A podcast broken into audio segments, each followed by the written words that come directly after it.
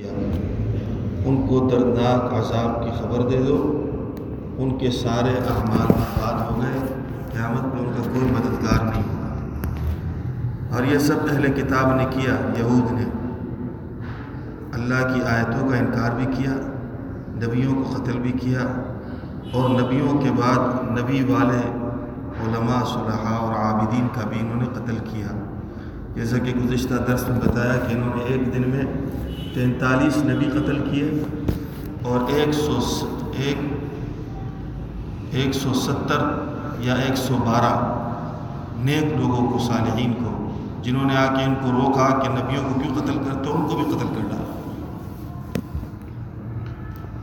تو ظاہر سی بات ہے کہ دین کی بنیاد کو انہوں نے قتل کیا، اللہ فرماتے ہیں کہ کوئی مددگار نہیں۔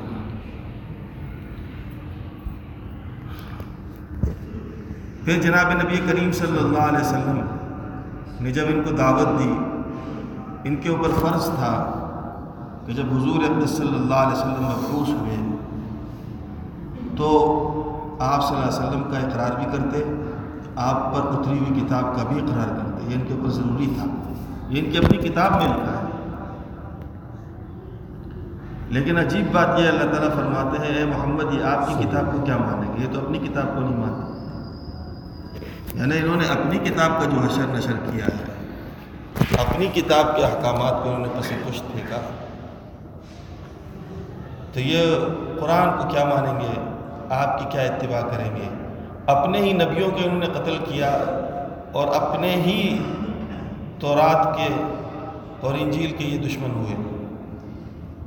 اللہ فرماتے ہیں الم تر الی الذین اوتوا نصیبا من الکتاب، کیا نہ دیکھا تو نے ان لوگوں کو جن کو ملا کچھ حصہ کتاب کا، یدعون الی کتاب اللہ، ان کو بلایا جاتا ہے اللہ کی کتاب کی طرف، لیحکم بینہم، تاکہ وہ کتاب ان میں حکم کرے، ثم یتولی فریق منہم وہم معرضون، پھر منہ پھیرتے ہیں بعض ان میں سے غفلت کرتے ہیں۔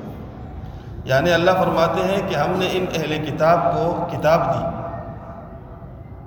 اس کتاب میں احکام تھے، فیصلے تھے، شریعت تھی، اور وہ کتاب اللہ نے نبیوں کے اوپر نازل ہی اسی لیے کی ہے، وہی نازل ہی اسی لیے ہوتی ہے تاکہ دنیا کے اندر جو جس قسم کے مسائل ہوں اس کا حل اس کتاب میں موجود ہے۔ جیسے کہ الحمدللہ اللہ نے ہمیں قرآن دیا ہے، قرآن کے اندر اللہ نے ہمارے دین دنیا کے تمام مسائل کا حل اس میں رکھ دیا ہے، رہتی دنیا تک قیامت تک کے لیے اس میں تعلیمات موجود ہیں۔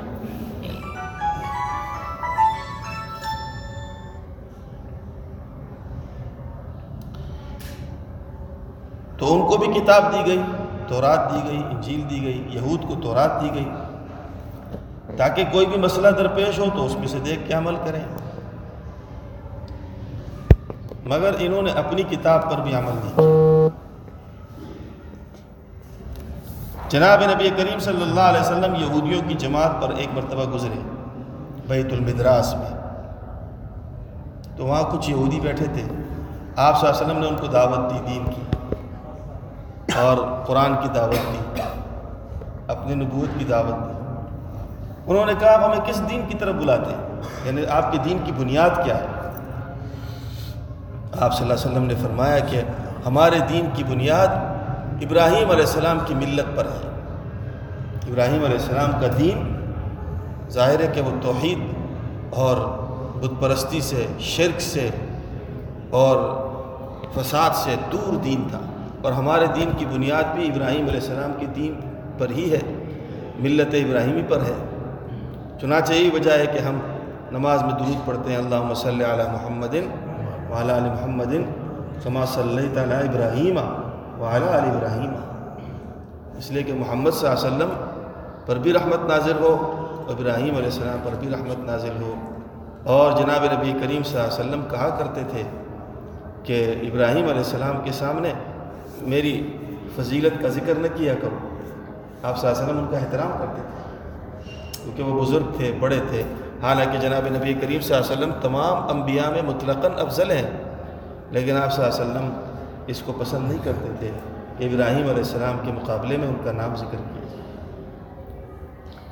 تو حضور اقدس صلی اللہ علیہ وسلم نے فرمایا کہ ہمارا دین ملت ابراہیمی پر اس کی بنا ہے، اور میں تمہیں اسی ملت ابراہیمی کی طرف بلاتا ہوں۔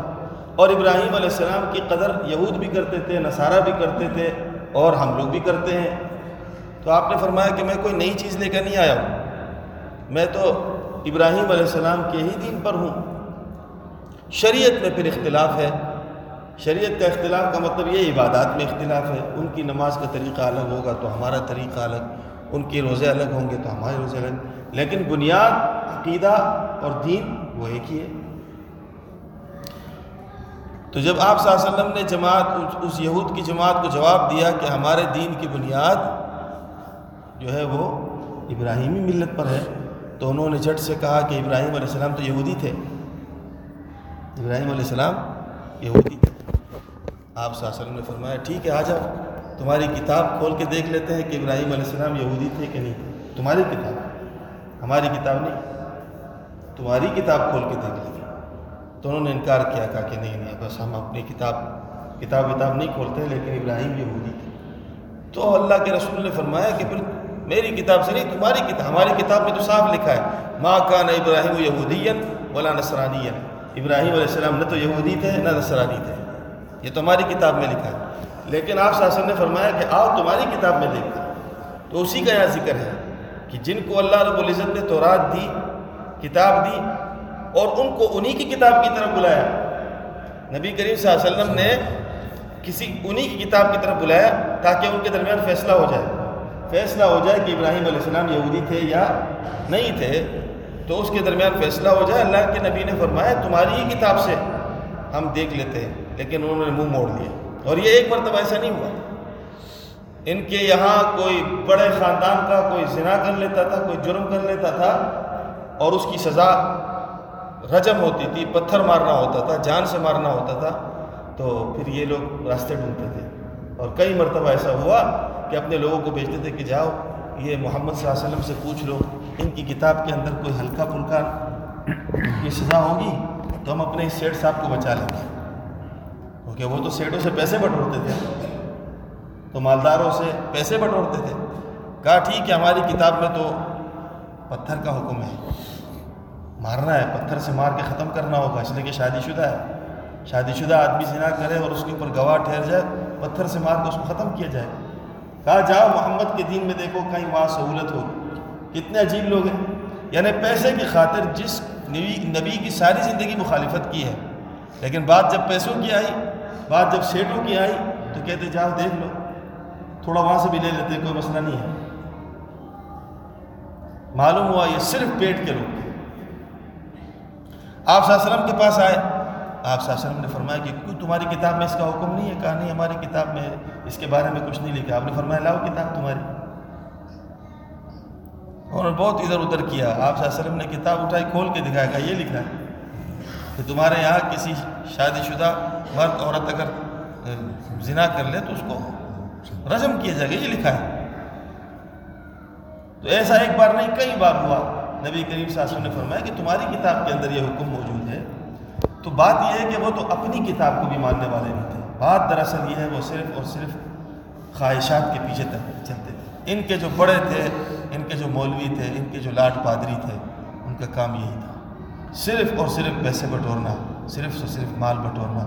خود بھی برباد ہوئے، اپنی قوم کو بھی برباد کیا، اپنی کتابوں کو برباد کیا۔ تو کسی بھی دین کو برباد کرنے میں سب سے پہلا ہاتھ دین والوں کا ہی ہوتا ہے، جو دین کے نام سے آتے ہیں۔ میں دین والے تو نہیں کہوں گا ہوں، اس لیے کہ دین والے کبھی دین کو برباد نہیں کرتے، لیکن اس روپ میں آ جاتے ہیں۔ ہوتے چور ہیں، ہوتے ڈاکو ہیں، ہوتے صرف پیٹ کے پجاری ہیں، ٹوپیاں ہماری طرح پہن لیتے ہیں، داڑیاں ہماری طرح رکھ لیتے ہیں، پگڑیاں ہماری طرح پہن لیتے ہیں، لمبے لمبی قمیصیں، لمبے لمبے چوغے پہن لیں گے، لیکن پیچھے دین کے اندر جو چھرے وہ گھونپتے ہیں۔ تو اسی لیے کل قیامت کے دن سب سے پہلے جس کو دوزخ میں ڈالا جائے گا وہ ایسا ہی مولوی ہوگا، پہلا آدمی جس کو دوزخ میں ڈالا جائے گا وہ مولوی ہوگا، اس لیے کہ وہی چور ہے جو مولوی کے لباس میں تھا اور اس نے دین کو برباد کر دیا۔ اسی لیے جناب نبی کریم صلی اللہ علیہ وسلم نے بھی فرمایا کہ تم دیکھ لیا کرو تم اپنا دین کس سے لے رہے ہو، یہ بھی دیکھا کرو دین کس سے لے رہے ہو۔ ہر داڑھی والا، ہر لمبی قمیص والا، ہر انگریزی فرفر بولنے والا اور ہر باتیں چکنی چپڑی باتیں کرنے والا مولوی نہیں ہوتا۔ جو قرآن اور سنت کی بات کرے وہ دین، وہ علماء ہوتا ہے، وہ صحیح علماء ہوتا ہے۔ تو اس کی تحقیق کرنی چاہیے۔